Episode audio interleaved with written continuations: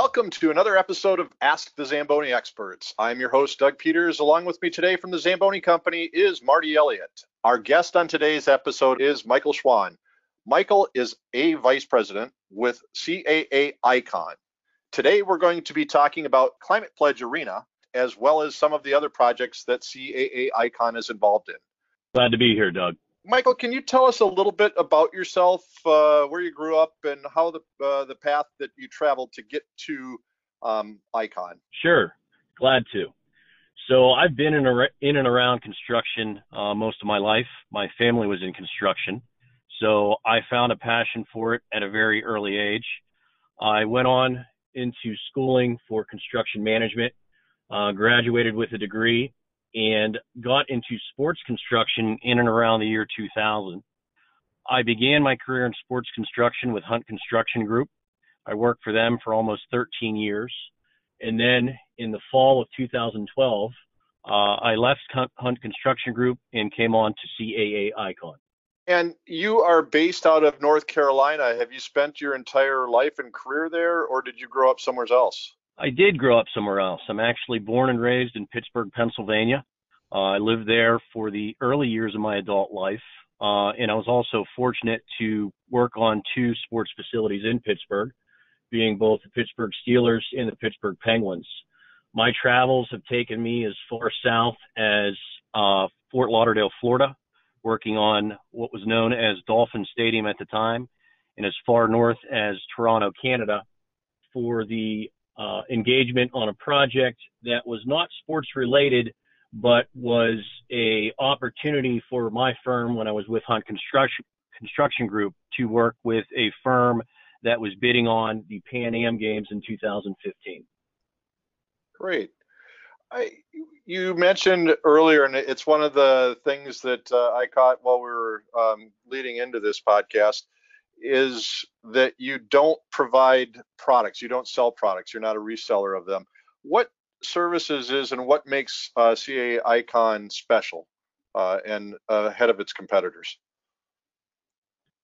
Sure, glad to share. So CAA Icon, formerly Icon Venue Group, we focus on two uh, specific service lines. Those are venue development and strategic advisory. Uh, again, we don't actually sell products, and our services really are our people. We are now about 100 people strong between those two work streams. And within the venue development work stream, um, our focus is really on project management and owner representation. We are a group of individuals that will uh, be sourced by a client to help them uh, develop a project either from early inception or something that has already begun and we'll see through the entire construction process both from a design, construction, and commissioning and closeout perspective. On our strategic advisory uh, service offering, that particular group is very focused on uh, market analysis, feasibility, and return on investment. And that group is a, a smaller group within our overall team, but they uh, perform a very valuable service to our clients. Does your uh, job end when the building is done, or do you continue on for a period of time? Uh, when does the uh, company that you work for walk away from the project, eh, eh, considering it completed? Sure. We often stay on throughout the end of a project. And what I mean by that is through the punch list, substantial completion, and final completion process, but actually extend our term through the one year warranty period. So we like to always be there for our clients um, when they need us and seeing their project through, um, often until that final payment is made uh, for the overall construction of the project. Okay. Um, Icon's been involved in a number of multi-purpose buildings that house NHL teams. Can you share some of those with everyone listening and talk a little bit about your role in the development of those facilities? Sure, gladly. So prior to um, my engagement and coming on with Icon in 12, there were many facilities that um, Icon um, uh, performed performed on, um, with many of them being on the west coast, but a few on the east. Um, the facilities for the Colorado Avalanche, the Phoenix Coyotes, um, and also the New Jersey Devils are a few that uh, were per, per um, uh, that we uh, performed on uh, prior to, to me coming on board.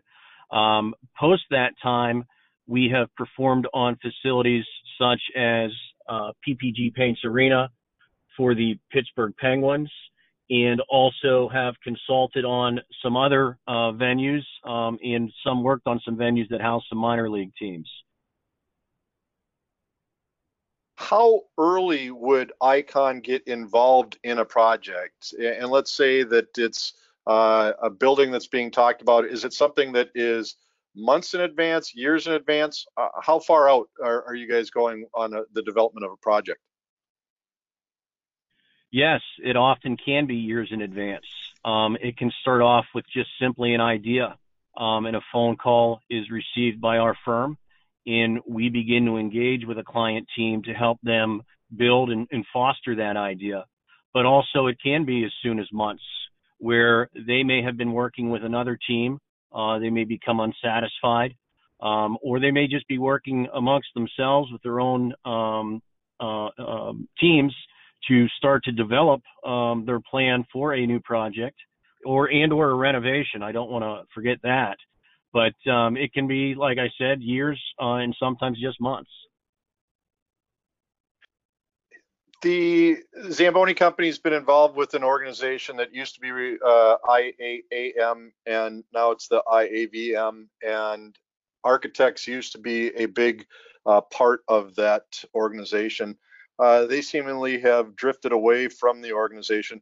What do you think the future is for organizations like the IAVM, um, with companies like Spectra, AEG, Oakview, uh, starting to develop their own internal meetings and maybe having uh, some trade shows that uh, they incorporate into their meetings? I think there's also always going to be a, a, a role or a spot for that organization. Um, as we all grow within the industry, um, those organizations that have been there um, for many years prior, um, in my opinion, will, will always hold uh, hold value as we march forward. Michael, what's your favorite uh, project that you've been involved in, NHL building project with uh, Icon? Well, uh, I'm going to be a bit biased, but NHL, it will be PPG Paints Arena in my hometown of Pittsburgh, Pennsylvania. If um, we remove the label of NHL, but stick with hockey, uh, specifically, it was a minor league facility. Uh, my favorite arena project throughout my career was the Giant Center Arena in Hershey, PA, which is the uh, home of the Hershey Bears, which is the affiliate of the Washington Capitals. I've seen a few pictures of that, and I think we sent the machine out that way not too awful long ago. And uh, it, matter of fact, I think it was in Baltimore a year ago that we had it because the machine was brown, uh, like Hershey's milk chocolate brown, and I think there was a struggle to get it that color, but uh, we were successful. Can you share I'm any? Not, not, uh, I'm sorry. Go ahead. I was I was going to say I'm not surprised that it was uh, labeled or branded with the uh, the Hershey chocolate color. Yeah, it, they're a big company out there. I think that they do uh, quite a bit for the community and uh, employ quite a few people out that way. Absolutely. Can you share any future projects uh, that are not confidential or, or ones that uh, you guys are working on going down the road? Well, um, interestingly enough, um, with what we've all experienced as a society here in 2020 uh, with the pandemic, uh, there were a handful of projects, um, not so many NHL specific, that um, were starting to get penciled out on on whiteboards.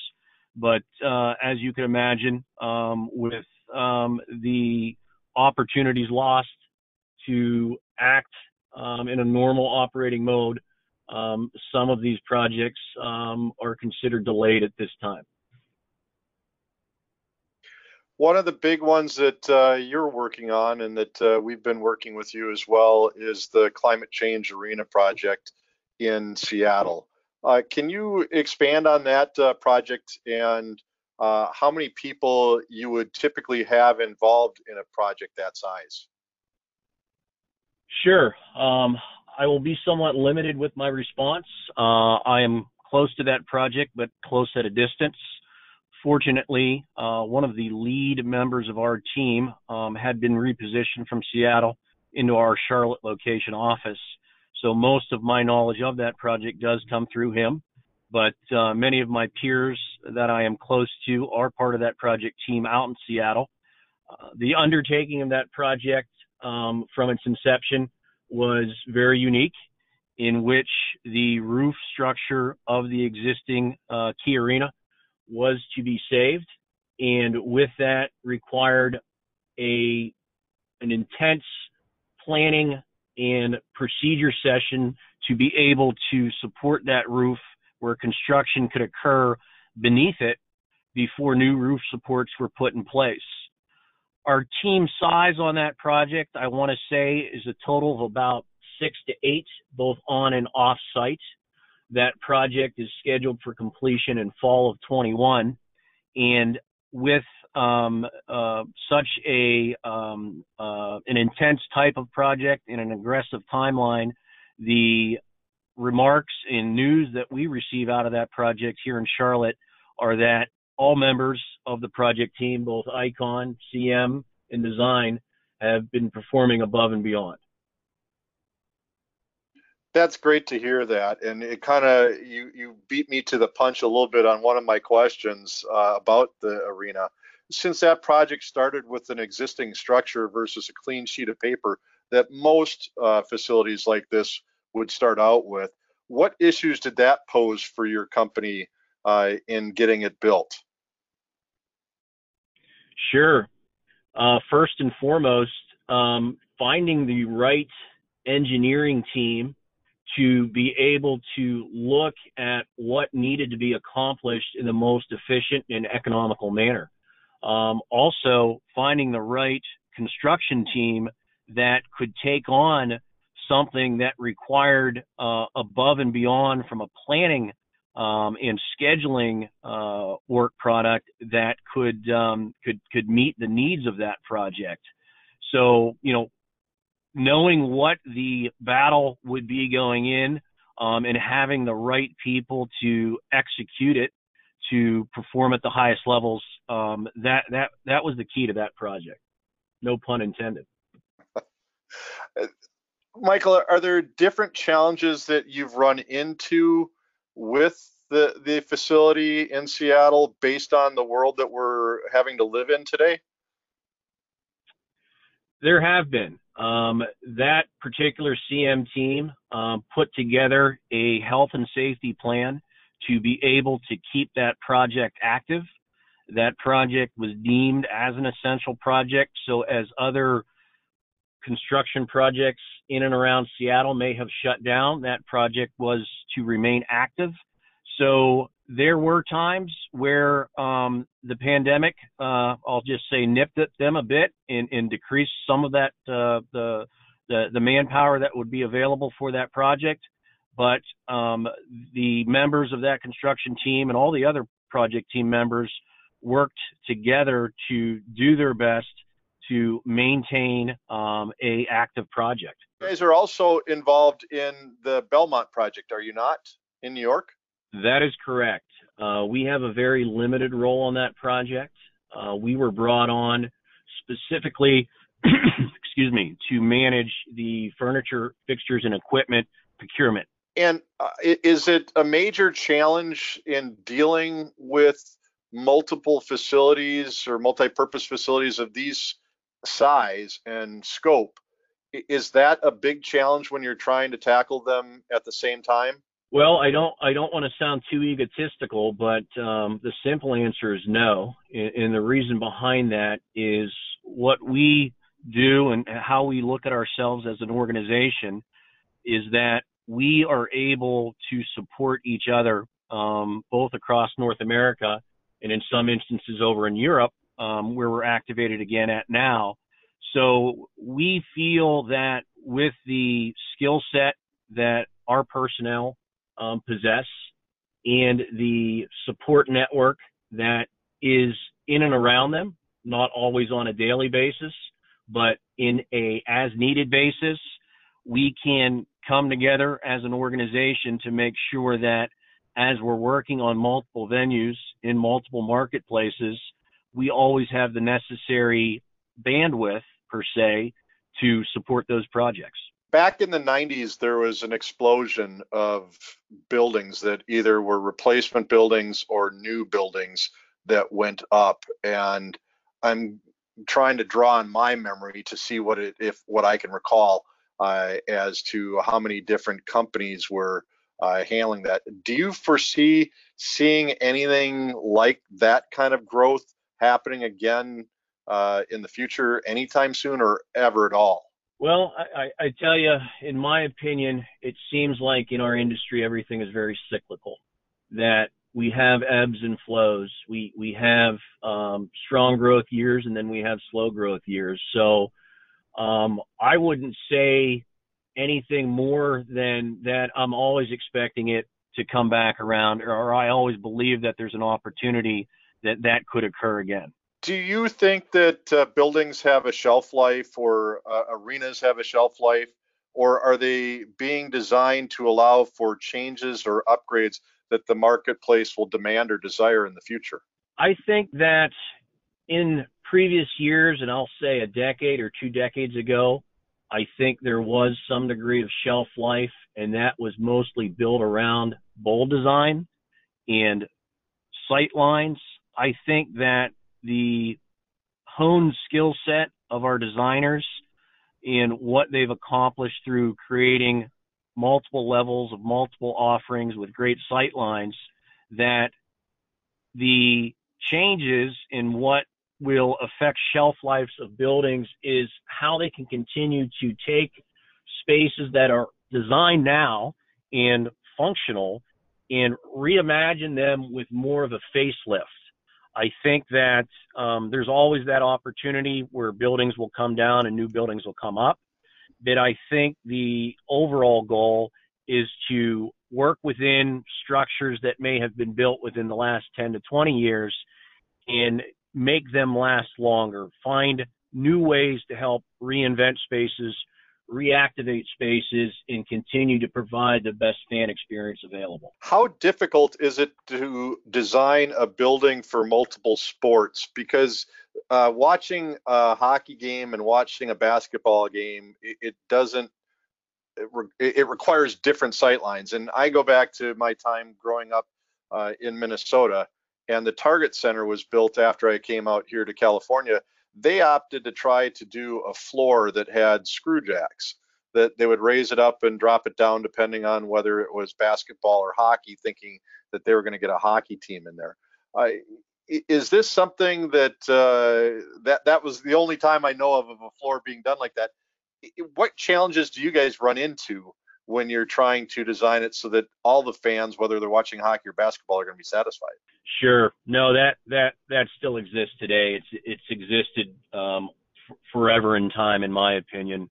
The sight line and the seating layout between an event such as ice hockey versus basketball is dramatically different. The positioning of the scoreboard um, and the LEDs that may be underneath the scoreboard that are used in a basketball type setup um, can be challenging uh, for making use of or making good use of during during a hockey event. So um, we continue to do our best, and it really starts with the design side of when we do go multi-purpose with an arena between those two specific sports to try to identify best fitment for all of that um, unlike what you were describing with raising and lowering of floors, the um, uh, common solutions now are the adjustments within the seating.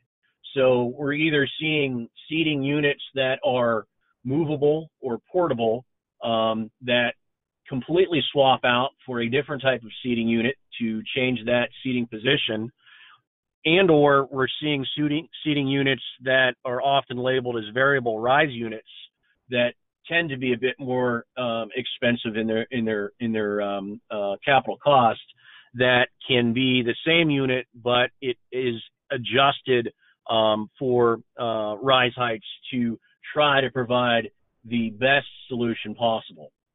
Ultimately to get your best sight lines if you can be a basketball specific arena or a hockey specific arena, that is when you achieve your your your your best fan experiences for sightlines.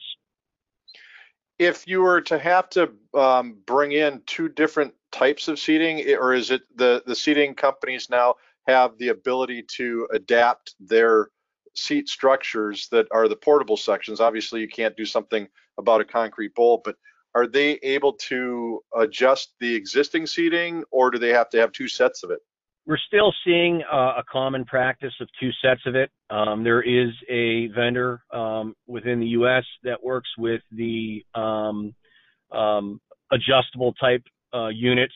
Uh, we're seeing some European manufacturers performing um, similar uh, engineering to provide those solutions. So um, there there are a lot of options out there. With the climate change arena and the fact that it started out as a basketball rink. I know that they are basketball arena. I know that they had hockey in there before, but did that add to the challenges now um, with it being the focal point of hockey in the building, or uh, did it really not make it that much more challenging? I can't speak specifically to the challenges, but within the case of that particular arena and the fact that they were removing everything beneath the roof line, they were able to reset that arena to be hockey centric. And do you have any idea if that's going to be able to uh, adapt easily? Uh, should they get a basketball team, whether it be pro or minor league? Often, what happens in arenas that are hockey centric, that are uh, also going to implement basketball, they'll look at that and either identify if they want to place their court at the center point of the sheet of ice or they want to offset the court and make the basketball uh, event occur in a bit of a horseshoe uh, type seating configuration. So there are ways to take a hockey centric arena, but also implement basketball into the arena but again, it goes back to you're going to end up sacrificing sight lines uh, for your basketball audience. My father was involved with the Met Center in Bloomington, Minnesota, which was the former home to the Minnesota North Stars. And as I was told when I was younger, they were bolting seats in on opening night as fans were coming into the building. Uh, do you guys have any concerns about the completion of the climate change arena, or have you ever had any major issues on an opening night in any of the projects you've been involved in? I can't say that I'm aware of any issues for climate change arena. Um, we often um, find that um, as we're marching towards the end of a project, um, there could be something, an element, a product that um, will be delayed, or we may need to pay a bit more attention to to make sure it arrives on time so it can be put in place for the opening. Um, I would be remiss if I didn't say we had challenges or we've had challenges uh, over the years, but um, as far as openings are considered, um, we do make that opening night um, all the time.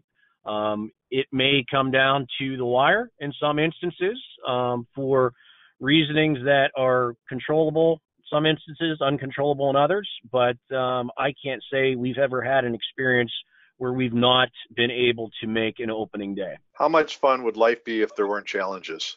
No doubt. Um, I can tell you specifically on one of my um, projects I was the lead on in uh, San Antonio, Texas. Um, major renovation in a extremely short window. Um, we made opening day within 30 minutes of doors opening. that's that's amazing. There probably is a little bit of sweat, maybe a few tums eaten that day. That's those are the moments when um, you, you really you really dig in. It's all hands on deck. Um, I experienced uh, working right next to my client in making sure that we we opened it uh, before those doors opened. Big sigh of relief and maybe a beer to celebrate once it's all done. I'm sure. Absolutely, it's Lone Star down in Texas. there you go. There's a lot of thought uh, being put into buildings about going green, and the climate change arena project is one that is uh, trying to be completely uh, carbon footprint free, I believe. Uh, how are you guys at uh, CAA Icon navigating that for future building projects? We completely respect the green building in the green building process. Um, we have great respect also for sustainability and using uh, sustainable materials, not only for the construction, but for the continued operations of these buildings. Um, in, within our industry, in, in, just kind of reaching back over my life experiences, um, there had been and there continues to be often uh, a lot of waste um, that occurs on our project sites. So if you just start simply by thinking about the recycling process that um, we take part in um, on our projects. It's such a such a key component to um, being able to maintain and be a good steward um, for everybody within that marketplace, but also globally. It is equally important that when these buildings are operating, um, and to steal your phrasing, reducing or zeroing that carbon footprint um, is, is, is really key. Um, we, as a society, um, I'll say, can be wasteful, uh, can be neglectful at times. So I think um, our ongoing support of that type of building, um, that type of operation is key. And we would hope that other industries do follow suit to the same we've been using the tagline drive to zero and, it's something we're excited with this project that uh, they will become the second nhl team along with the montreal canadiens to be using electric ice resurfacers. I, it's something that we're enjoying working with them on this and uh, helping them to be that. Uh, where do you see um, things going in the future? What kind of new advances uh, can you share, if any, uh, about buildings and what things might look like 20 years from now? I think that's a fantastic question. And I really wish I had the crystal ball so I could begin investing in it um, because everybody's going to want those solutions. Um, I don't have anything particular I can put my finger on right now, but it's amazing um, within our industry of how quickly things advance how quickly new systems and solutions come onto the marketplace that um, create those environments we're talking about right now. With the world we're living in today, how is COVID impacting the design uh, or future design of projects that uh, you folks are working on? Well, I can tell you this. Um, when we came into the new year and COVID uh, reared its ugly head, Q1, Q2, a lot of conversation uh, began to occur about how these buildings may have to be redesigned. As we've all learned more about COVID, uh, learned more about the virus, we, or I've seen um, designers still continue to look into it. But I've also seen that some of the early reactions that were occurring with design have settled down a bit, which I believe uh, is the appropriate path forward. I think we need to consider these impacts, but I don't think we need to be considering um, what I'll call extremely radical changes to how these venues operate. I think that more subtle changes are where our focus is right now and what we should all work towards continuing to focus on do you think, Michael, that the the changes that uh, will happen in these buildings will be more uh, not necessarily in the spectator area, but in the concession area, uh, restrooms, that type of thing? Or do you think that there will be some changes where uh, seating is reduced in some of these buildings? I'll start with the reduction in seating. I think in the immediate term, we're going to see seating that will be unoccupiable.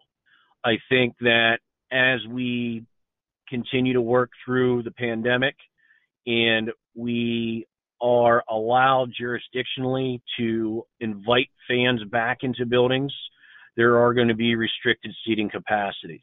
I don't see that as a long term effect.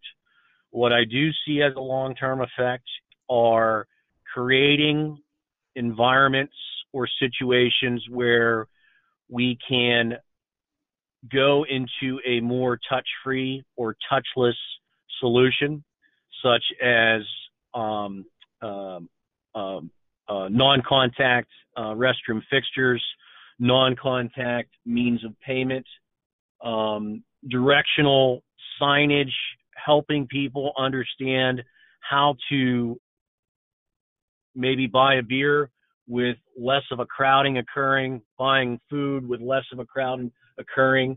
I see also betterments to the quality of air that is brought into our buildings for comfort, both in hot and cold conditions, also in ventilation and filtration. And that's one of the areas that we as an organization have been looking at and studying on what we consider or call indoor air quality improvement.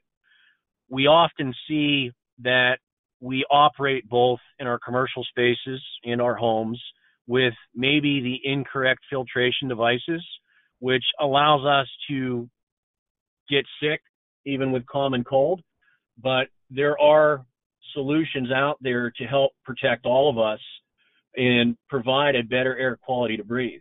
Now, is there a COVID capturing solution? No, there isn't.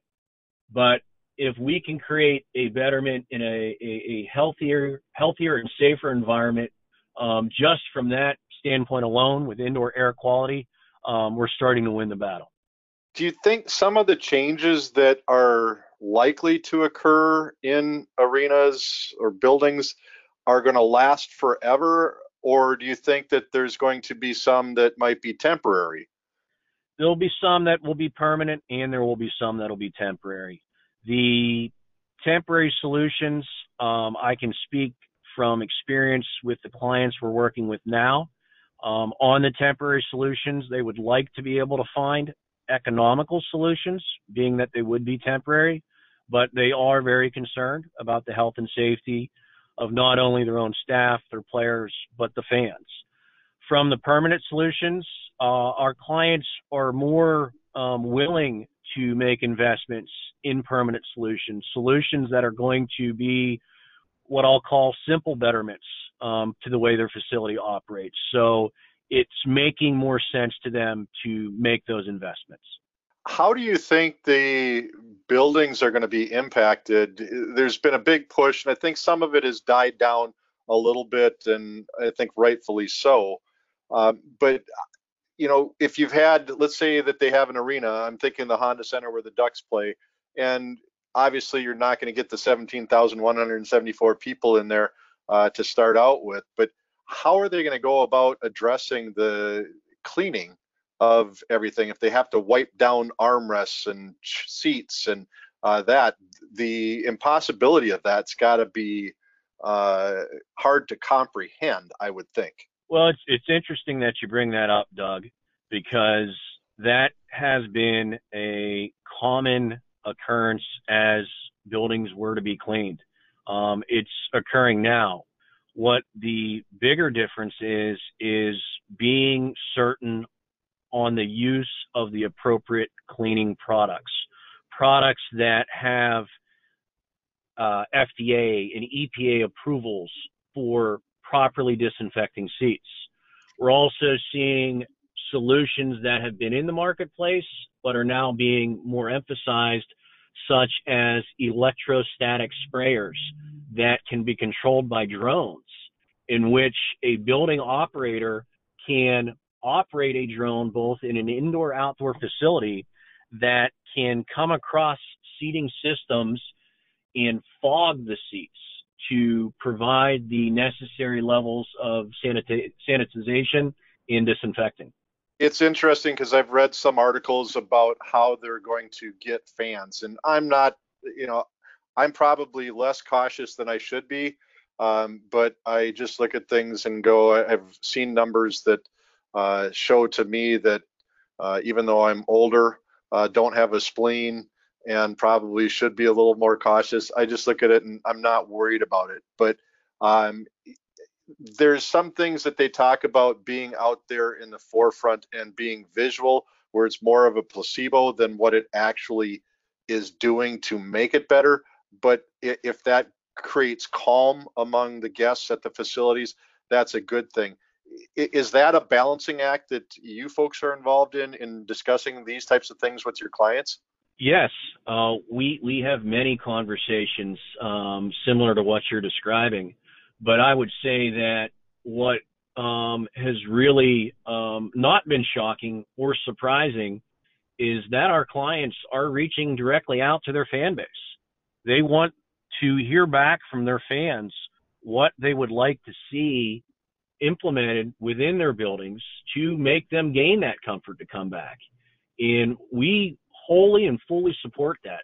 That that is the the best approach you could take uh, in lieu of trying to make these decisions without your fans' input um, would, would not produce um, great results.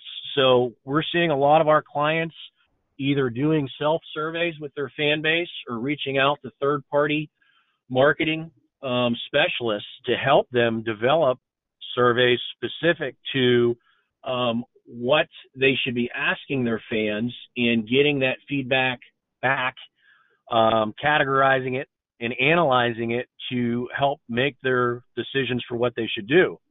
But also within the same breath, um, they are all governed um, by the leagues that they operate in.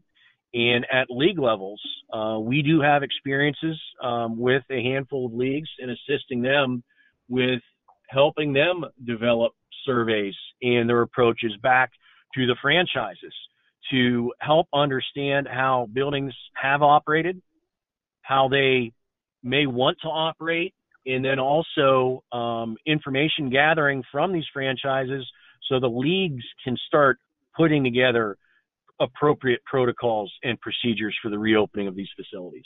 One of the challenges I'm sure you have to run into is the different states uh, with a pro- within a project. A uh, project in Florida or Texas, Arizona may be completely different than uh, what you're going to run into based on the, the present situation in a state such as California, Oregon, or Washington State how do you balance that out to be able to offer up your services to the customers across the different regulations they're faced with in each state? Truthfully, we don't find it uh, as uh, in, as insurmountable or as difficult as it may seem to be. Um, when we go on to a project and we are working with um, our client teams that is is probably one of the first things that we start to key our focus in on on jurisdictionally what can and cannot be done and with our large database of projects in all corners of the United States we have a bit of been there done that approach so that when we do go back into those marketplaces again um, we are already uh, prepared uh, to some degree. Do you think that retrofitting of buildings is going to originally when this all broke back in march uh, there was a, a, big learning curve and i think that we're we've calmed down a little bit and we're taking deep breaths do you think that there's going to be a bunch of retro work out there to existing facilities or do you think that it's going to simmer down eventually uh, to where we can modify how many people come in as opposed to making massive changes within buildings? Again, I'll, I'll, I'll answer that kind of in, in near term, long term. I think in the near term, um, the retrofitting is going to occur. Um, I think we're going to see both temporary and permanent. Um, in the long term, um, there is going to be less retrofitting acquired, in my opinion. Uh, I am a bit of a glass half full uh, uh, personality. Uh, I believe um, that we will find solutions. I believe that we will come out of this pandemic smarter more knowledgeable, and, and, and probably more nimble um, should something like this happen again. Biggest impact to a sport or industry uh, by the COVID that we're currently faced with. And uh, obviously, outdoor buildings are going to get by a little bit easier, I would think, um, even though maybe not because they hold more people. What, what's your take on that? Interestingly, you you went where I was going to go first with my answer. Um, the biggest impact, uh, in my opinion, is to the indoor facilities. Um, it's to those leagues that play in a closed environment. Um, the outdoor facilities, um, even though they may have higher seat counts, they've got more flexibility because they are um, outdoor environments. However, even in our outdoor facilities, there are there are elements of interior spaces. So uh, it, the I, I, guess I would answer it in, in, in, this manner: the the greatest impact is the um, the the loss of being able to have the fan at the event. That that that is that is what I think is is the greatest impact. Many, or I shouldn't say many, but some of these leagues, and for example, uh, the NHL, um, a key uh, part of their revenue stream is the ticketed fan. And when you can't have the ticketed fan, or you can only have them at small numbers inside the inside the facility, um, that is extremely uh, impactful to their product. Yeah, it, it's probably of the major leagues, it's the one that cannot survive without having uh, ticket sales, and that, that's because it's so close to our business uh, and what we're providing the product to rinks uh, and arenas. Uh, it's obviously a concern to us that the facilities uh, are able to have uh, fans attend the games. The, the NHL doesn't have the TV contract that the NFL has or that the NBA has or that Major League Baseball has. So it needs to figure the way to operate their business uh, with fans in the stands. Absolutely. I agree with you 100%. Michael, do you think there's going to be, and maybe you guys are already doing this, do you think that there's going to be time spent uh, developing ways to get fans in and out of buildings? And maybe this is going to be more impactful if you're trying to put 100,000 people into an SEC building uh, down in Louisiana. Is there something along those lines that's maybe going to change that uh, you guys are working on to develop uh, flow patterns for buildings? Yes, um, we actually have been studying um, a few solutions. Um, one is labeled as time entry ticketing. Uh, another is labeled as patron tracking movement. And there are firms um, that already existed um, out there in the marketplace that had similar type solutions that um, were not as uh, widely recognized as good viable solutions that could be implemented. So we have been looking into all of that tech that's out there. And from a time entry ticketing solution, the idea uh, from a concept stage is that the fan would have a e-ticket and they would receive a notification, um, maybe approximately 24 hours before the event, that asked them some very simple questions about their health, and they would answer back. Um, and if they answer back in the positive, um, the ticket would be released um, uh, to them. And when the ticket is released, they would also release a time to enter uh, the facility with a very specific uh, location for entry to try to um, uh, limit the massing that we all have experienced when we're going into any type of, of event in one of these facilities.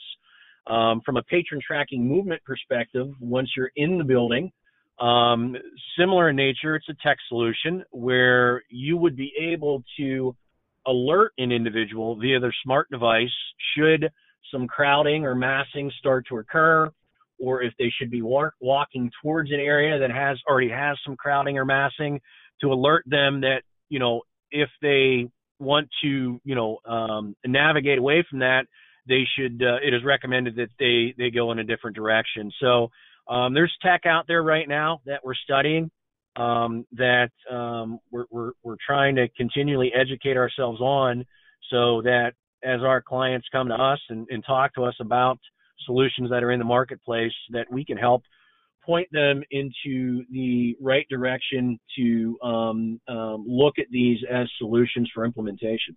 We're going to guess that your favorite projects has always been NHL buildings, but do you have a favorite project that was not uh, a hockey related building? Absolutely. Uh, I'm going to go with my biased answer again, uh, which was my first sports project, which was Heinz Field, again in my hometown of Pittsburgh, Pennsylvania. Uh, 1.2 million square feet of NFL football stadium.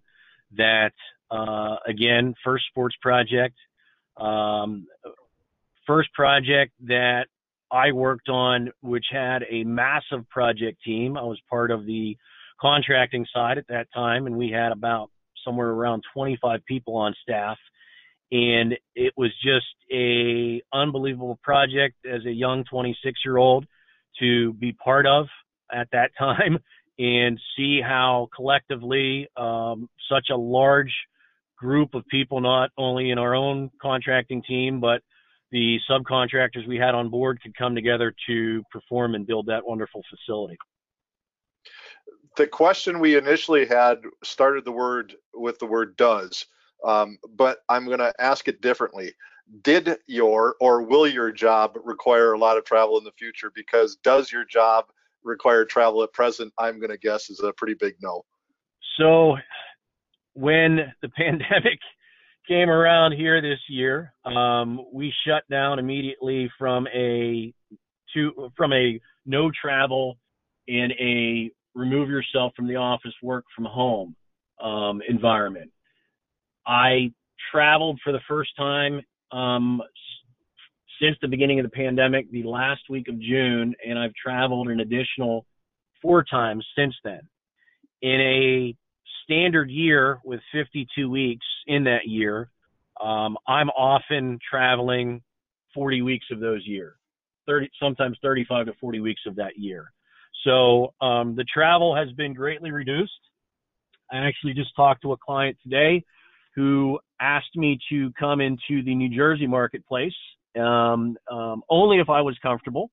And um, I will be traveling here the week of Thanksgiving um, up to um, that client's facility to uh, assist them with um, some services we are providing for them. But I'm guessing that probably will be my last travel experience for the year. Favorite hotel brand since you traveled quite a bit? Absolutely. I will proudly admit that I am a Hilton guy, and um, uh, I very much love that brand. I feel that brand provides the level of comfort that I look for when I am on the road. Um, the other big brand that starts with an M always feels a bit too fancy for me, and uh, I I am just looking for those those basic clump comforts when I when I enter a hotel at the end of a long day. And have you made lifetime diamond with Hilton yet? I have not made lifetime diamond. Uh, fortunately, um, uh, Hilton is being very kind to me. Uh, they've extended my diamond status through 2022 uh, because they know I haven't been able to travel as much as uh, uh, I, have been wanting to. But um, within that travel here coming up in the next few weeks, I, I will be staying at a, a Hilton there in, in, in the New, uh, New Jersey market. Well, I hope to welcome you into that lifetime diamond status with Hilton. I've made that shockingly, and thankfully I made it uh, about a year or two ago before uh, all this broke out. But uh, did that primarily staying at Hampton Inns, which I found to be very accommodating and uh, give me everything that I need to have in most of the locations that I get to. Uh, does I, I am I like go, I was going to say I like the Embassy Suites uh, brand that is that is uh, or, or flag within within Hilton. Um, the the the separation between space uh, with their room layouts uh, can often make um, uh, my my my work life uh, much more easier when I don't have my my office my normal office here in Charlotte, North Carolina. Yeah, it, it's I enjoy the Embassy brand when I am staying in a location uh, for a longer period than one night. But usually my travels, it uh, had me staying at different hotels uh, every night because I would be driving uh, within a state. So um, definitely understand your take for that. The breakfasts are always nice, and uh, the hosted happy hours are pretty good too. What would be your favorite uh, destination for either work or fun, whether it be within the U.S. Uh, or abroad? Well, um, with my tenure here at Icon, um, not all of my work has been sports and entertainment related. Uh, we are fortunate that we have performed well for our clients, and our clients are very diverse in their portfolios. And one of our clients specifically is uh, has a business within uh, the energy marketplace, specifically liquefied natural gas. So from about spring of 17 through early 20, we had that I managed and I oversaw uh, multiple projects in the Caribbean, um, two projects in Jamaica and one project in Puerto Rico. So I would say uh, from a work environment, it's challenging to work in the Caribbean, but from a uh, more of a, a personal uh, response, uh, I very much like the feel and the experience of of the island life. Is that challenge avoiding getting a sunburn when you come back before you come back to the office and have to explain why you have a sunburn and you're down working? It, it, I would I would label it more like a farmer's tan. I had the opportunity years ago to travel down to San Juan, Puerto Rico for uh, some instruction on our machines in an arena that they built. Almost got killed while I was in there because they had started the building and then it got delayed and then they had some insulation that got saturated and it fell about 10 feet from where I had been standing only moments earlier. Um, but it was an enjoyable trip. I understand uh, your desire, your love of that part of the, the world. I've visited a couple times to the Caribbean and if it wasn't so far away from California, uh, I'd probably be there on a more regular basis. Favorite sports teams that uh, you root for? I'm going to guess it might either be the Eagles or the Browns since you grew up in Pittsburgh. Can you fill us in a bit there? Um, I'm going to ignore those remarks from you, Doug, and let you know that my allegiance is to the three teams that sport black and gold in Western Pennsylvania. Army? I didn't think Army was in, I thought they were in New York. we we have a major league club in uh, in that marketplace. Um, they they have struggled mightily um, for a long period of time, but uh, I I will never never give up on them. Um, and uh, very proud to say, um, you know, uh, Pittsburgh is a, a, a drinking town with a sports problem. well, I still have a little bit of chafing on my backside from when the Steelers beat my team, the Minnesota Vikings. I think it was down in Tulane uh, Stadium was when that happened. Uh, but that was way back when I was young and way back when the Vikings were good and way back before they were dumb enough to bring a guy like Kirk Cousins on as a quarterback. Um, but your your baseball team, I do remember Willie Stargell, and I believe didn't they win a title uh, when they had Bert Blyleven pitching for him, a former Minnesota Twin pitcher? Yes, the um, the the Pittsburgh Pirates actually, from a um, historical perspective, um, I want to say have won five championships, um, and they're one of the oldest active teams, continually active teams within Major League Baseball.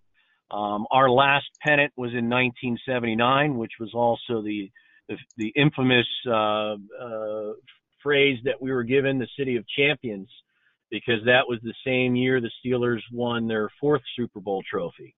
So um, yeah, there there was um, there was some really fantastic baseball players that that came through the Pirates, um, and um, you know uh, what we have now are, are more just some memories, but we're we're hoping to create some new ones as time goes on. Well, and then if the draft might have gone a little bit differently, instead of Sidney Crosby going to Pittsburgh and Bobby Ryan going to the Ducks, might we have sported a few more Stanley Cups than just the one that we had. But Sidney and the Pittsburgh organization very happy uh, for them. Got a friend who works at the practice facility. That's the Lemieux practice facility, and uh, that's a great facility as well. And Pittsburgh, great town. Uh, food related, what might be your favorite go-to food? Is it switched to barbecue now, or was it barbecue in Pittsburgh, and maybe you've advanced that now in North Carolina, or what is your go-to food that you go for? Sure, I'll, I'll answer this two ways. Uh, when I'm at, when I'm home, uh, when I'm in Charlotte, North Carolina, it's all about the pig. Uh, I love my barbecue down here. Uh, I am a, a damn Yankee, uh, and I mind my p's and q's. But uh, Eastern Eastern Carolina barbecue with a vinegar-based sauce, there's nothing like it. Um, I often smoke uh, a pork shoulder out back on the weekends and make my own. Uh, when I'm on the road, I try to keep things a bit more simple. Uh, big salad guy. Uh, grew up uh, in a family that there was always a bowl of salad on the table every night, and um, I try to continue that healthy lifestyle when I'm on the road. So, have you ever been to Minnesota or Chicago? I was in Minnesota uh, in mid-January, and I believe the temperature was around minus 20 it was beyond cold. Um, I did not enjoy that experience, but uh, I, I, can say that um, it was uh, uh, it was a, a uh, it was nice to be able to to get to Minnesota just because I had never been to that state before. Was anybody kind enough to take you to a White Castle?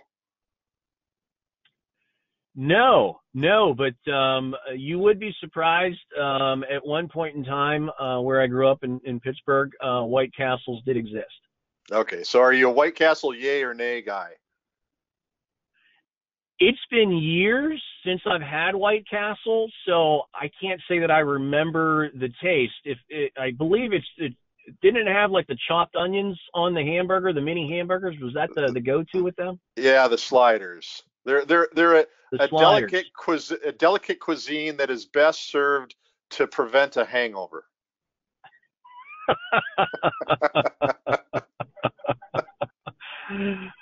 Michael, uh, is there anything that you want to talk about with your company? Are there any organizations that uh, your company is supportive? We've had numerous uh, guests on here. Uh, one of my favorites, and unfortunately, he just passed away. A good family friend, Travis Roy uh, played one shift of hockey at uh, Boston University, had the Travis Roy Foundation.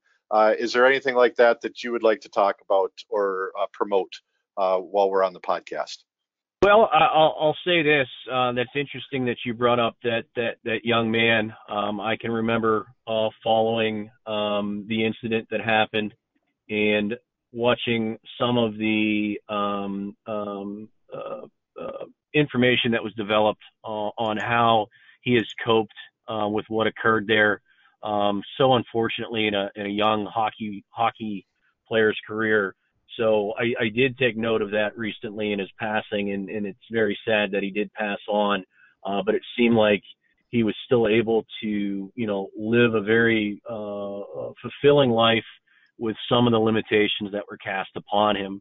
Um, I would say there's really nothing that I would promote um, beyond that. Um, you know, CAA Icon, um, we're very proud with what we do. We're very proud with what we've done. Um, we're very much looking forward to the future of our company. We recently had a change at our highest leadership levels where Tim Romani has stepped into a chairman type role. And we are now fortunate to have Mark Farha and Charlie Thornton take on uh, new leadership roles as co-CEOs, which we as an organization, uh, one, are very fortunate to have those two as leaders.